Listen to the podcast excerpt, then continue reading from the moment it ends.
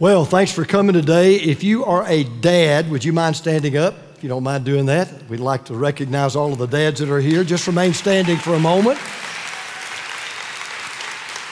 Just, just okay.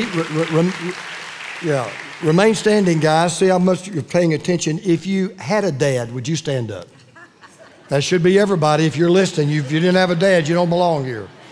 All right, turn to your neighbor and say, We're going to be blessed today.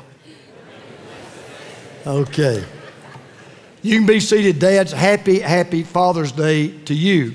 Thank you for watching on television, by computer, online, to our campus at Mill Creek, to our campus here. I do want to wish everybody a happy Dad's Day. There's a 35 year old man in California who uh, has no use for the church. He's not interested in Christianity, has absolutely no use for even people that call themselves Christians. When they ask him why, he had such antipathy, antagonism, absolute indifference to the church and to those of us who call ourselves Christians. Here's what he said Christians have become political, judgmental, intolerant, weak, religious, angry, and without balance. Christianity has become a nice Sunday drive.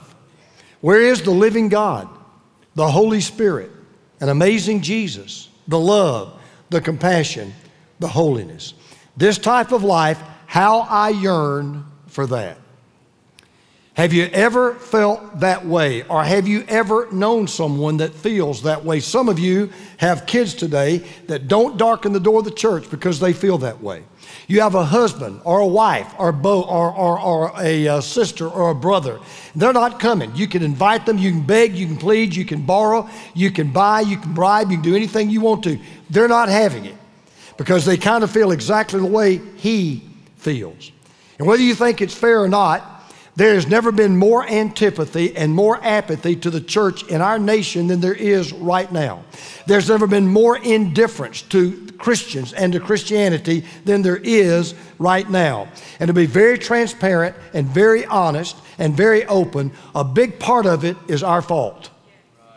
It's not their fault, it's our fault. We have 900,000 plus people that live in this county. Hundreds of thousands live within drive miles of our church. Why do we have empty seats? Why does every church have empty seats?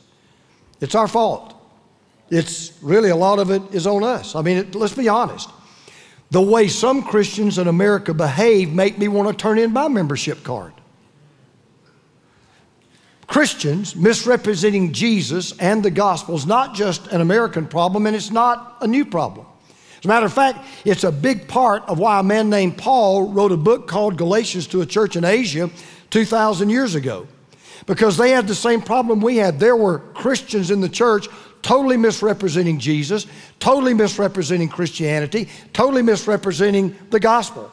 And they were, place, they were replacing the liberty that comes in trusting with Jesus in Jesus with the legalism that comes from trying to keep the law. And the problem has never left us. It's alive and well today. I'll give you an example. 70% of people in America today describe themselves as Christian. That's what they say they are. But when you dig deeper, only one out of five of those say that a Christian and Christianity is about trusting in Jesus Christ and having a personal relationship with Him. The other 80% associate being a Christian with living a certain lifestyle and behaving a certain way. And so many of them equate the term Christian with, oh, you mean, do I attend church? Am I religious? Do I cross my T's? Do I dot my I's? So, in other words, the vast majority of people in America today who call themselves Christians believe that in order to be a Christian, you've got to add do's and don'ts. Go here, don't go there.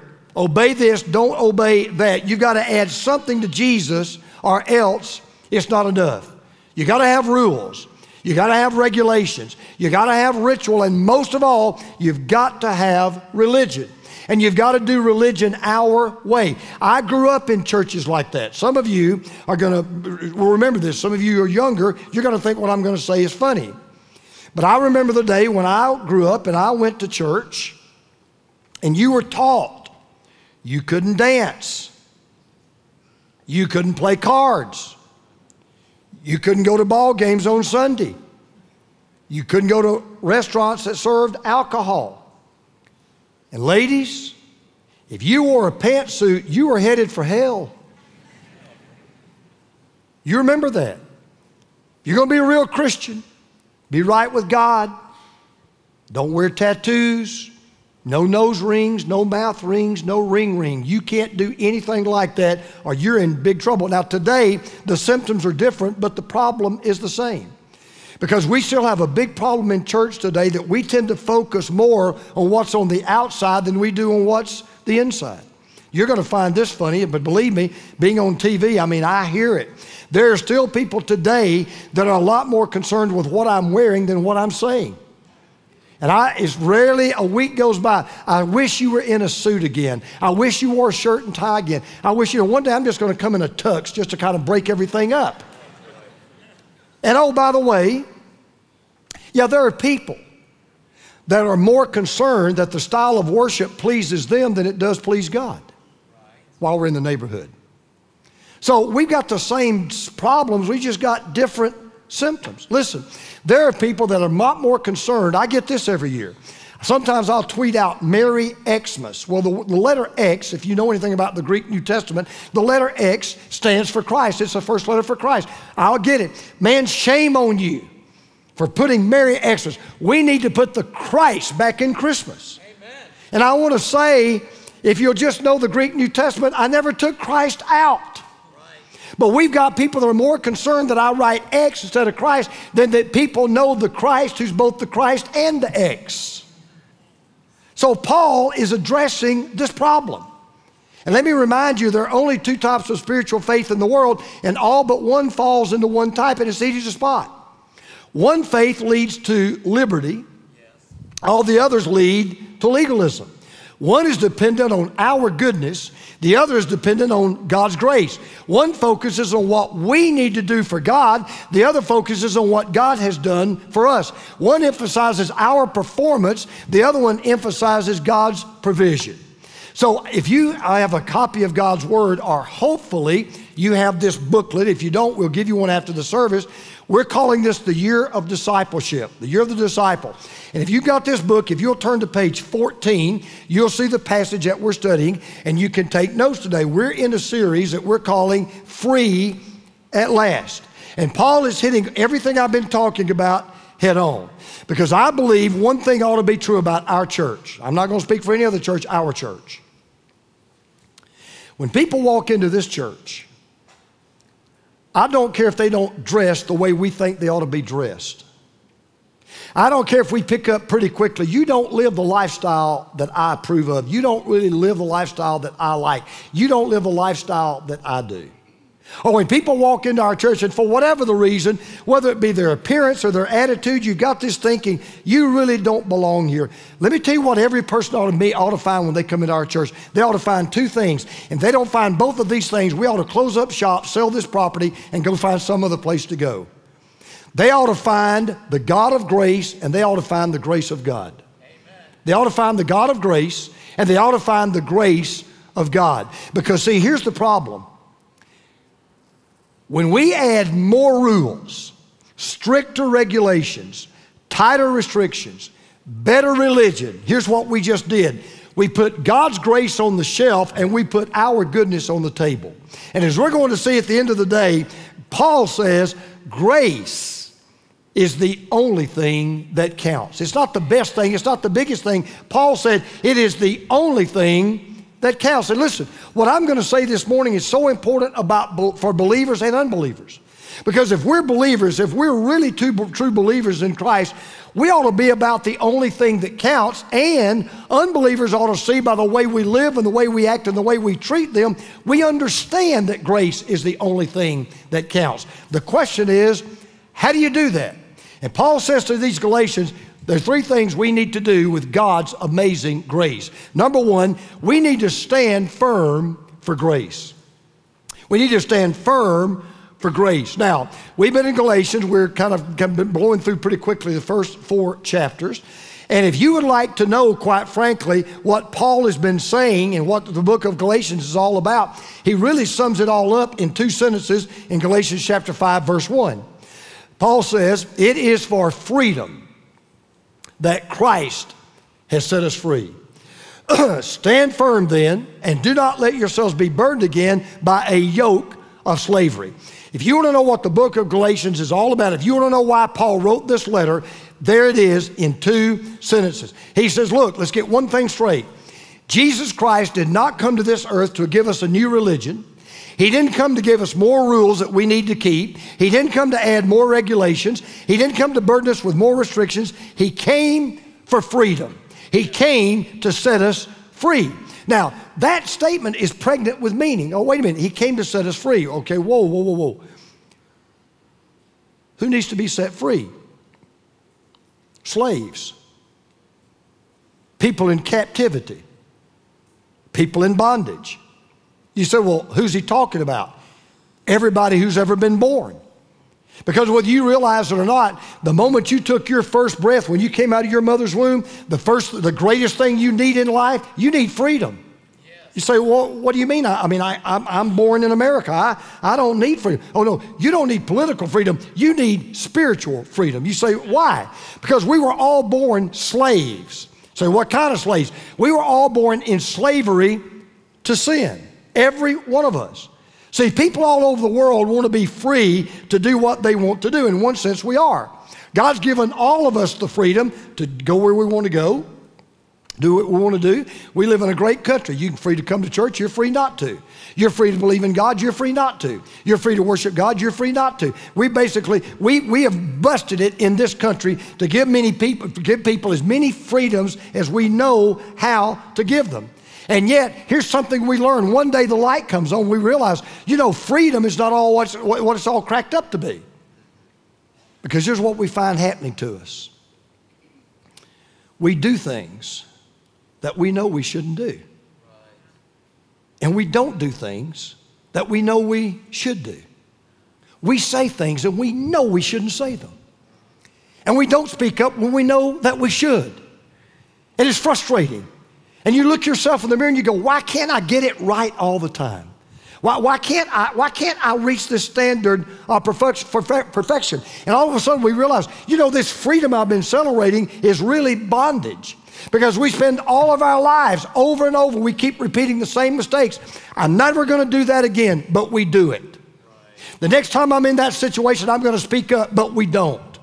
And we wonder why. What is the problem? We all know what the problem is. We don't know what the solution is. And they had the same situation going on in this church. There was a group of people in the church that were called Judaizers. And they said, you know what? You think that Christ is all you need, but He's not.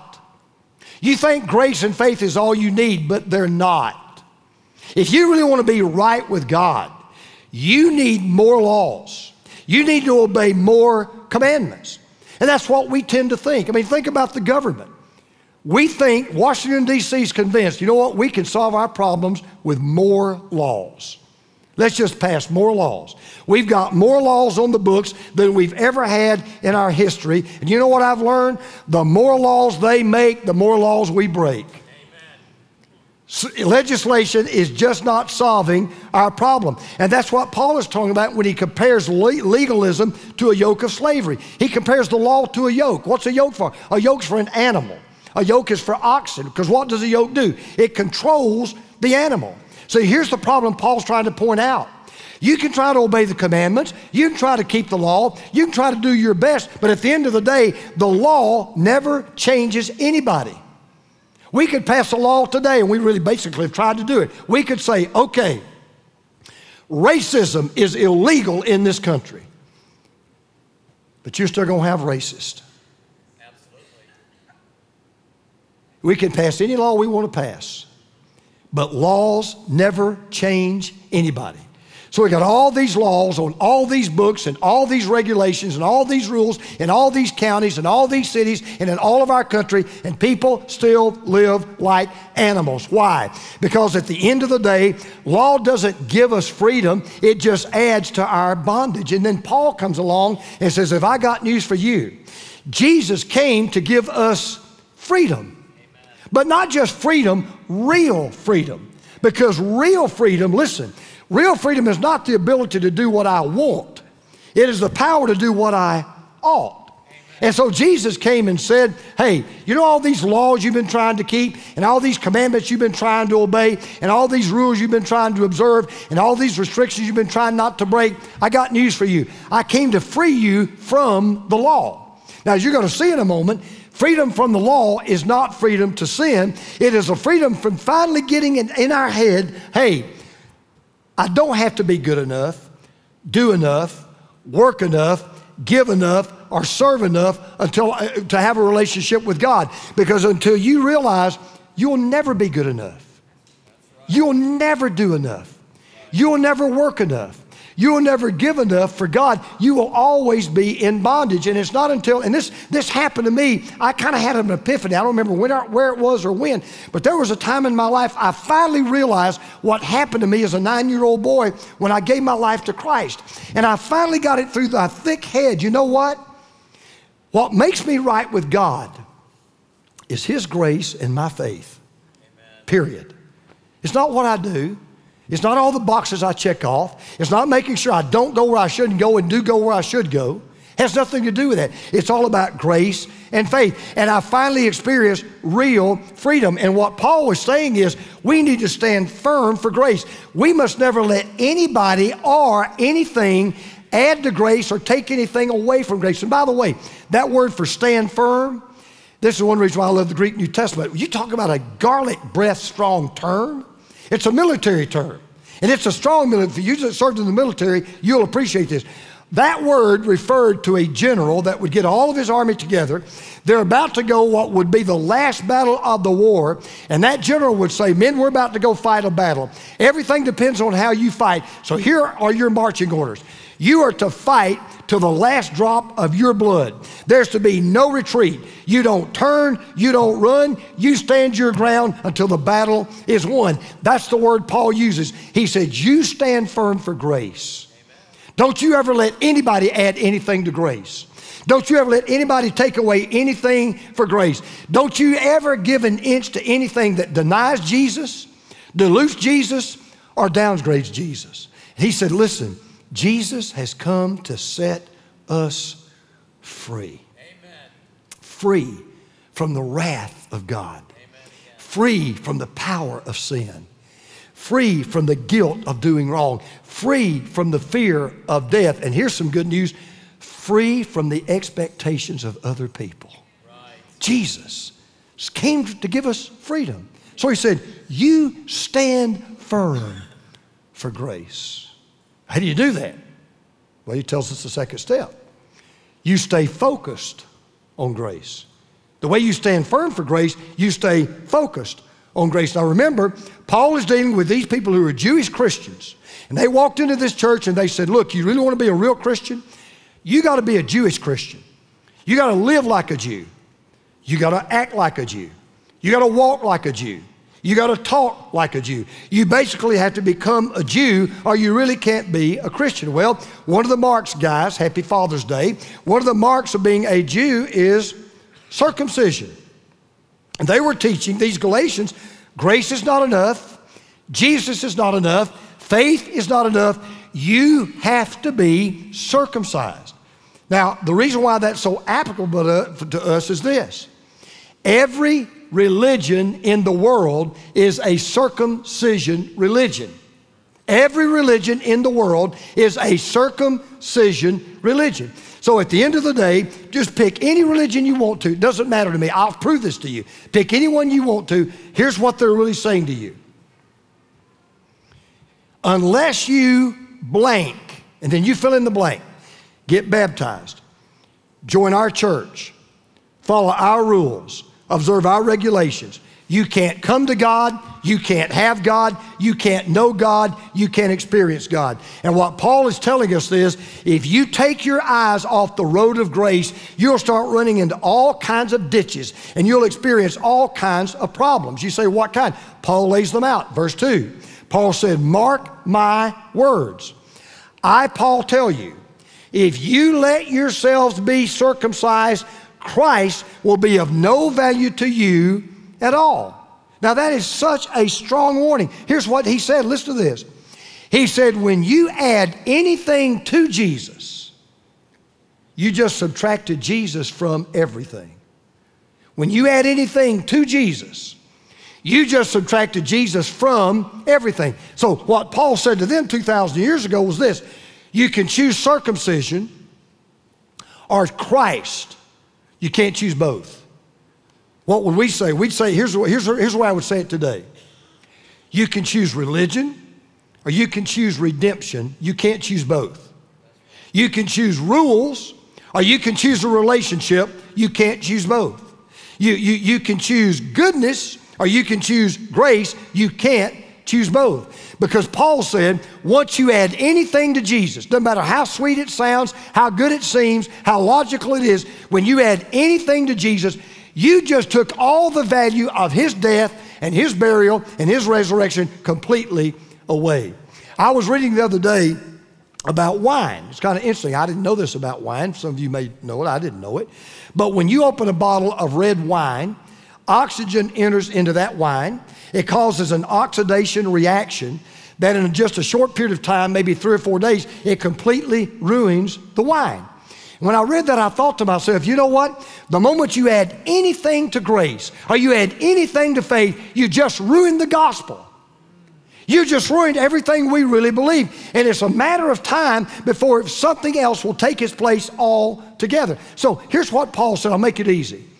Sal- grace plus faith equals salvation. We know that. But here's what Paul said If you add anything on this side of the equation, you just took away everything from that side of the equation. If you add anything to this side, you just took everything from that side. So here's what Paul said. Once, he said once, I think that's right, yeah. He said, once you believe, I'm, I'm sorry, you're right, I was back, go back. My bad. Again, I declare to you, every man who lets himself be circumcised, he is obligated to obey the whole law. Now, you talk about a shot to the gut. He said, okay, guys, so you've decided you want to go back and put the handcuffs of the law on. Is that right? You've decided, you know what? I think they're right. Grace is not enough. Faith is not enough. Jesus is not enough. I'm going to go back and I'm going to be circumcised. Paul says, okay, understand what you're getting into. And here's what he was saying Once you believe, you've got to do anything to be accepted by God, you've got to do everything to be accepted by God. Because I told you last week, if you remember, probably don't, I don't remember what I preached either. God only has one passing grade, and that's 100. Yes. You make 99, you flunk. Right. You make 99.99, you flunk. You make 99.99 to infinity, you flunk. There's only one passing grade, 100. So here's the problem. If you decide, okay, I've got to somehow be good enough for God, you're going to run into a problem you'll never be able to solve. And that's the problem of knowing when is good enough good enough. When do I ever get there? And you'll never be sure that you're ever good enough because you can never be good enough for God. And that's why the gospel is so wonderful because this is what grace tells us. Listen, you never have to be good enough for God. And you can't be good enough for God. And you don't have to be good enough for God. Why? Because Jesus is good enough for you. Amen. That's simple, Amen. not complicated. Not brain science or rocket science. Then Paul lowers the boom. Watch what he says here. He says, You are trying to be justified by the law, all right? You've been alienated from Christ. Then he says this strong thing you have fallen from grace. Paul says, if you don't stay focused on grace, you will fall from grace. Now, let me just stop and deal with an issue here. Some of you probably know where I'm going.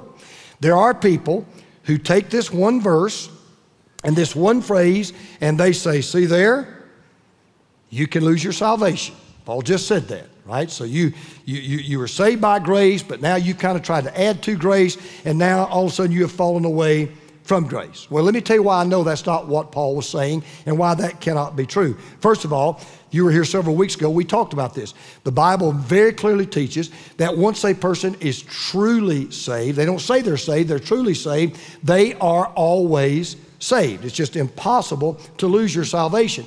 But the bigger problem here is that's not even what Paul's talking about. Paul's not even dealing with losing your salvation. As a matter of fact, I was reading the other day, there were two pastors that lived in the same town. I won't tell you what denominations they were, but one pastor was from a denomination that taught that you cannot lose your salvation. The other pastor was from a denomination that taught you could lose your salvation, and they were both big buddies. Well, the pastor who taught you can't lose your salvation happened to be on vacation, kind of a staycation, and he read in the paper where his buddy was going to be preaching about going to heaven. So he thought he would kind of surprise his buddy. He didn't tell him he was coming. He thought, I'm going to hear what he has to say about going to heaven. So he walked in and he sat down, sitting in the middle of the, of the, of the church. And right in the middle of the sermon, his pastor friend saw him sitting out there.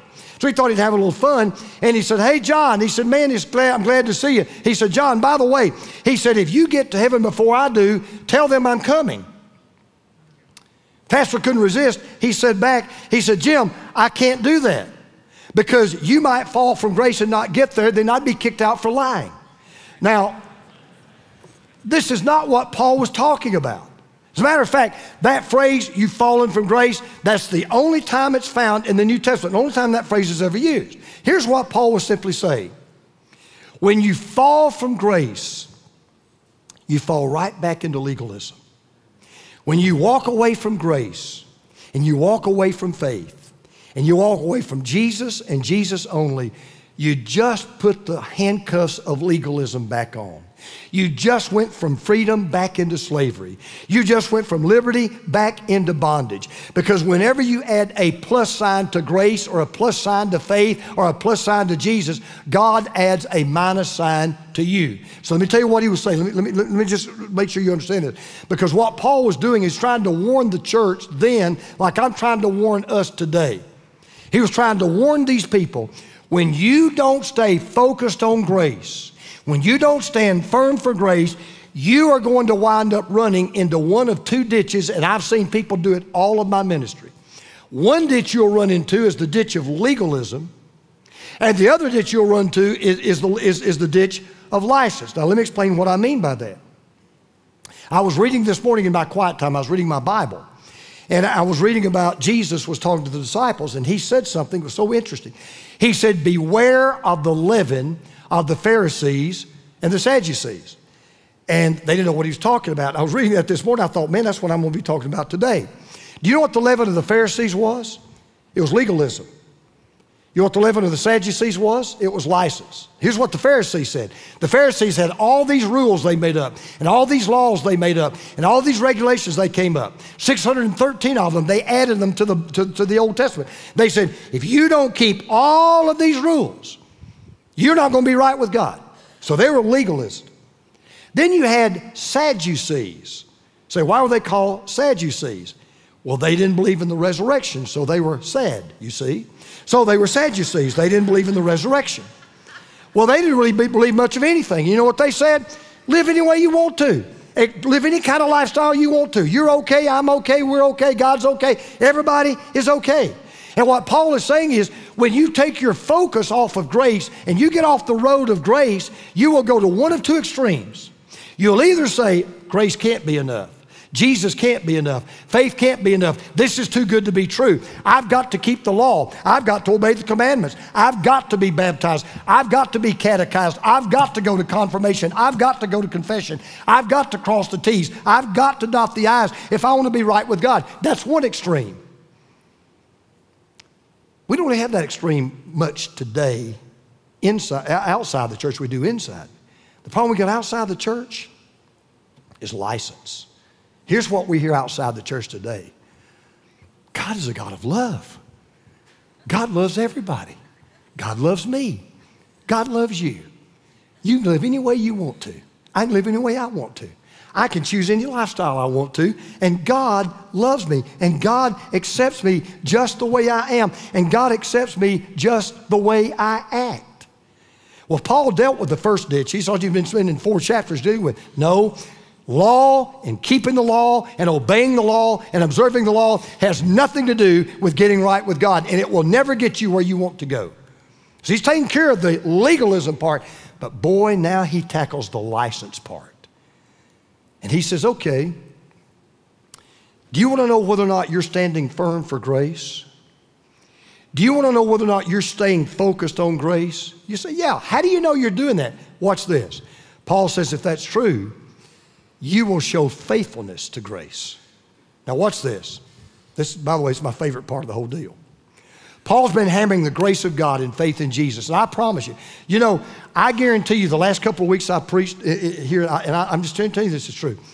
Eh, there's some messages you just know I'm going to be loved by everybody today. No emails this week, no letters this week, no phone calls this week. Because what have I been telling you? It's all by grace and it's all by faith. And everybody, oh man, that's I, I love that. I love that. No judgment, no hell, no wrath, no this man. I've. I mean, you are the second coming of Joel Osteen. I mean, you know, just, just a joke, just a joke. I love Joel. Joel's a nice guy. Okay, look. And you know, you, you love that kind of stuff. And Paul's been hammering grace of, don't show that on TV. Paul's been hammering the grace of God. And Paul's been hammering faith in Jesus. He says your relationship has nothing to do with how good you are. And you go, oh, thank you, Lord. I don't have to be good. And it has nothing to do with you keeping the law, goodness, gracious. Man, I can dump the commandments. Jesus is the great emancipator. However, the devil's in the details. Remember what we said freedom is not the ability to do what you want to do, it's the power to do what you ought to do. Amen. So, Paul says, let me tell you about grace. Grace doesn't just deal with your past, it does. We love that part of grace. You mean I just come to God and He offers me grace? And you mean I place my faith in Christ? And you mean to tell me He wipes the slate clean? You mean I can look in my past, my file cabinet is empty, there's no record of any wrongdoing. When God looks at me, all he sees is the righteousness of Jesus? That's what I'm telling you. You go, where do I sign up for that? You talk about a blue light special, I'm in. But then Paul said, yeah, but grace doesn't just deal with your past, it deals with your present and it deals with your future. You go, well, what do you mean? Well, Paul said, let's deal with your future first. Okay, what's this? For through the Spirit, we eagerly await, we're waiting on something by faith. Well, what are we waiting on? What's this? The righteousness for which we hope. Not the righteousness we're trying to get to, not the righteousness we're trying to produce, not the righteousness we're trying to earn. He said, the righteousness for which we hope. Now, what's Paul saying? What's this? God's a righteous God. God demands righteousness from us, right? You, you, and, and that shouldn't be controversial. A righteous God should expect righteousness from us. However, only the Holy Spirit living in us can make us righteous. And we'll never be totally righteous and perfectly righteous until we go to Jesus. So Paul is saying, listen, righteousness is not something we work for, it is something we wait for. I, I, I hate to burst bubbles. I'm pretty good at doing that sometimes. But for those of you out there that think you're trying to work your way to God, let me give you some good news. Stop. Because you're not going to get there. You cannot work your way to God. Here's what Paul said. This is so good. He says, We're not trying to work our way to God. By faith, we're waiting on God to come get us. Amen. We're waiting on God to give us the righteousness that we need. That's for the future. But oh, meanwhile, back at the ranch, what about today? What about the life I'm trying to live on Monday morning? Watch how Paul concludes. What's this? He says, In Christ Jesus, neither circumcision nor uncircumcision has any value. Keep that in mind. The only thing that counts, that's where I got the title of my message. The only thing that counts is faith. Well, what kind of faith? Faith expressing itself through love. So now, substitute any word you want to for circumcision or uncircumcision. Here's what Paul said For in Christ Jesus, neither baptism, nor religion, nor ritual, nor rules, nor voting Democrat, nor voting Republican, nor doing your best, nor trying your hardest has any value. Jesus says, that means nothing to me. The only thing that counts is faith. Oh, but wait a minute. Not just any kind of run of the mill, dime a dozen faith. He says, the faith I'm talking about, the faith that I honor, the faith that I give, and the faith you better have is a faith that expresses itself through love. So, what was he saying? Salvation is only by grace through faith without works. I'm going to say that again, make sure you heard me. Salvation is by grace through faith without works. If you heard that, say amen. All right, everybody got it. Salvation is by grace through faith without works. However, the faith that grace produces is a faith that works. We like the first part, we don't like the second one. But the faith that grace produces is a faith that works. So when you stand firm for grace and you stay focused on grace, you'll show faithfulness to grace because here's what real faith is faith is not just what you say you believe on the inside, faith is what you show you believe on the outside. Which is why James, the Lord's brother, says, Talk is cheap. Don't tell me your faith, show me your faith. That's what real faith is all about. Now, listen. I'm going to try to get real deep for just a moment. Faith and works are separate. Everybody got it? Faith and works are separate. But faith and works are inseparable. Faith and works are separate. But faith and works are inseparable. In other words, buckle your seatbelt. There's a difference between ordinary faith and saving faith.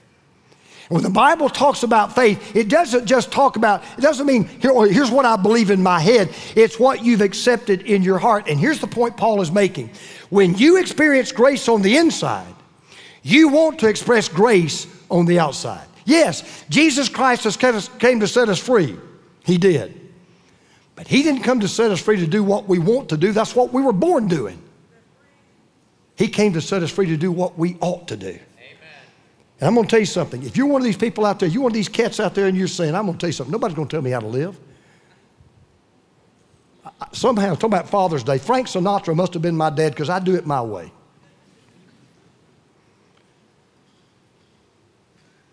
Jesus came to free you from that. And that's not freedom, that's bondage. Because freedom is not doing what you want to do. Freedom is doing what you ought to do, and His freedom is doing what God wants you to do. That's what freedom is. Not to live the way you want, but the way God wants. See, grace does not lead to legalism. Grace does not lead you to say, well, I've got to obey the law to be right with God. No, you don't. However, it doesn't lead to license where you say, wonderful, I don't have to obey the law and I'm still right with God. No, liberty leads to love. So here's the point do I have to keep the commandments to have a relationship with God? Nope. Do I have to obey the law to keep, to, be, to, you know, to have a relationship with God? Nope.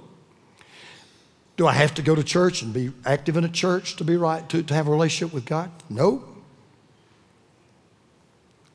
But if you're right with God, you'll want to obey the law.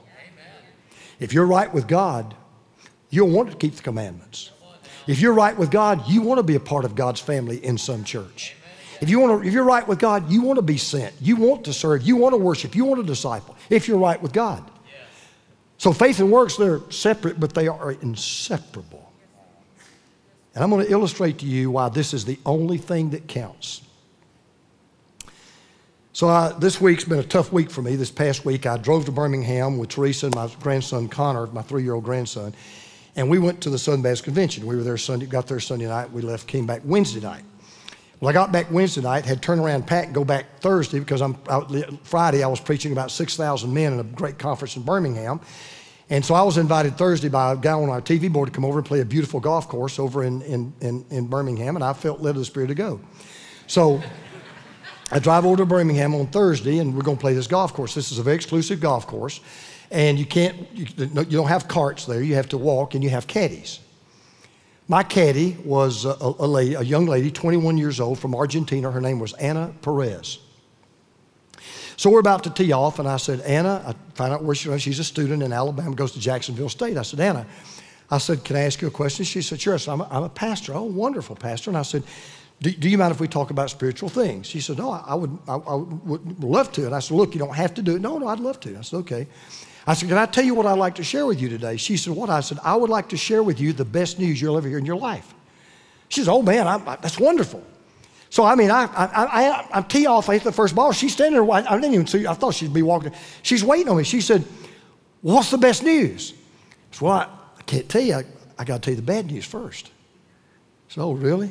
Yeah. I said, "Well, she, what's the bad news?" We're just walking. I said, "Well, the bad news is," I said, "I know something about you." I said, I can tell just by talking to you. You're, you're a wonderful young lady. You're sweet. You're kind. You're gracious. You're going to take good care of me today. You're a good caddy.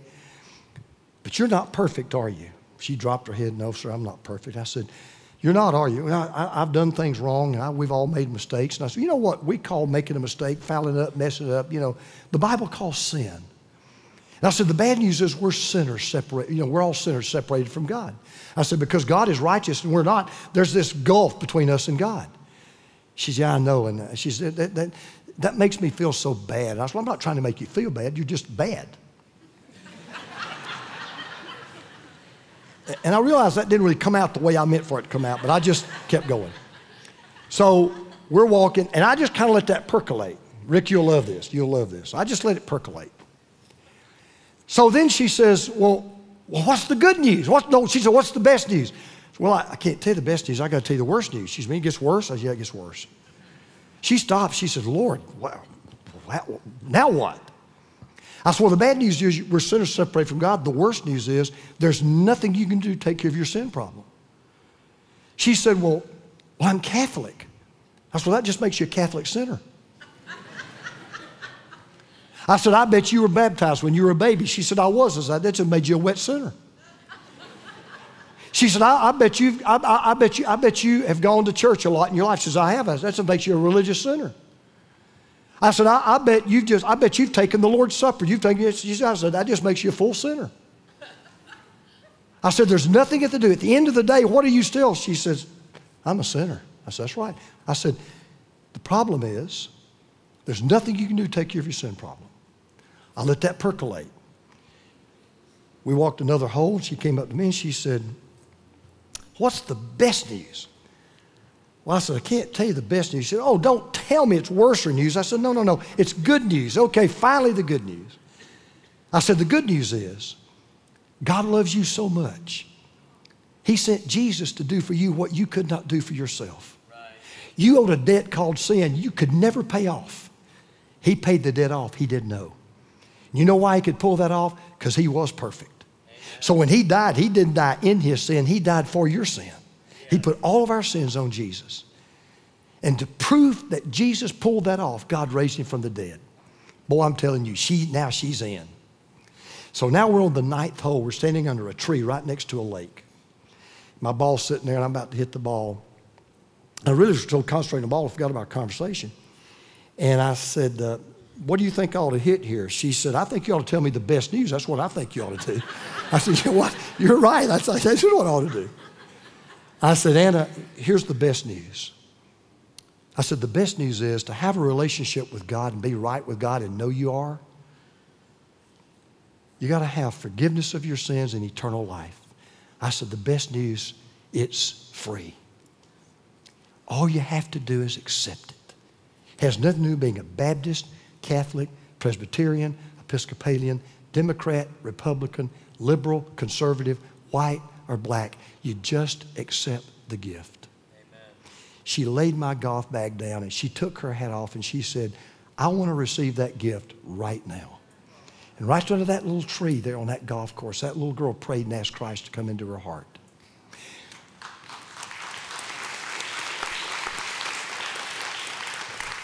Now, now let me say this because I'm, I'm going to tell you I'm over time. So, Julian, look at your watch. I'm over time, so forgive me. I'm sorry. But it's Father's Day. I get to do it. We got to the end of the round.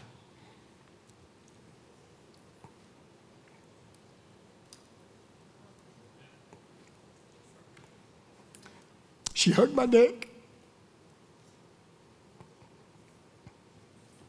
Thank you, Pastor,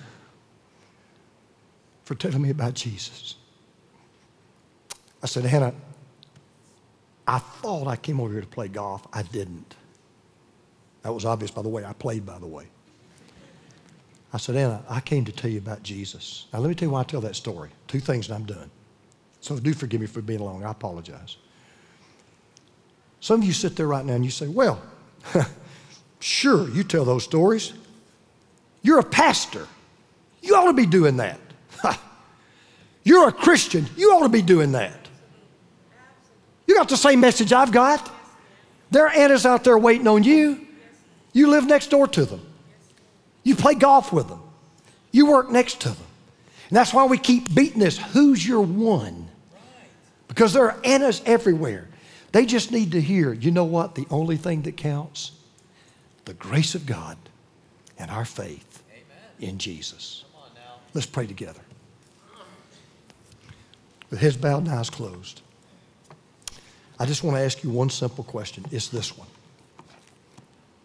How many of you are listening to me right now and you would say, I've lived in bondage all of my life? I've lived in slavery all of my life. I've been a slave to sin. I've been a slave to religion. I've been a slave to trying to be good enough. I've tried, been a slave to trying to, to, to do enough. I've been a slave to trying to be religious enough. I want to get out of slavery. I want to get out of jail free. I want to walk out of here and know for the rest of my life I have a relationship with God that will never end. I am right with God now and forever. And it has nothing to do with me, it has everything to do with Him. And you've tried everything. You've tried the drugs, you've tried the sex, you've tried the alcohol, you've tried the pornography, you've tried everything, hasn't worked because it can't. But Jesus came to set us free. I just wonder how many of you like to go to bed tonight free? You say, That's me. Then why don't you just tell Jesus right now? Why don't you just say, Lord Jesus, I want to be free. Free from my sin. Free from thinking anymore I have to be right with you, that I, that I have to do enough for you. Free of thinking it's even about me because it's not, it's all about you. So today, Lord Jesus, I'm asking you to set me free. I am giving my life to you. I am trusting you as my Savior. I am receiving you as my Lord. Thank you for forgiving me of my sins. Thank you for giving me eternal life. And now, Lord Jesus, through the Spirit of God that now lives in me, help me to express my faith through love for you until I go to be.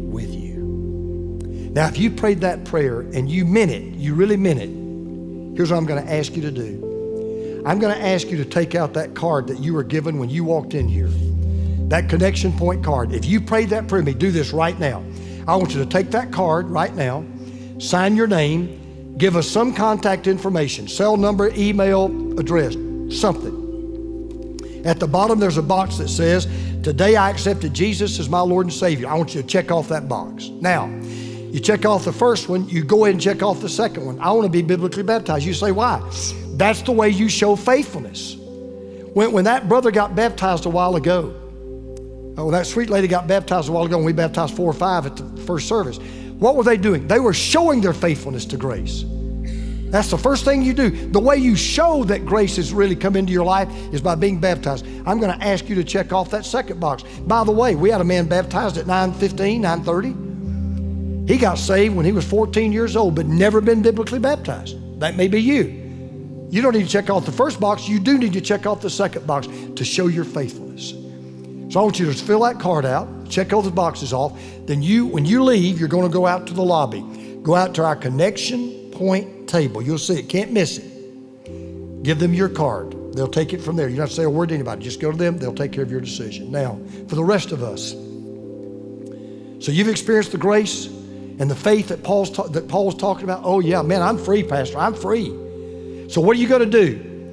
You're just going to let everybody else die in slavery, knowing that you've got the key to unlock the shackle? Who's your one? Who's that one person today, right now, that you, you thought to yourself, even when I was preaching, man, I wish he was here. I wish he was here. Why don't you next week invite that person to come with you here?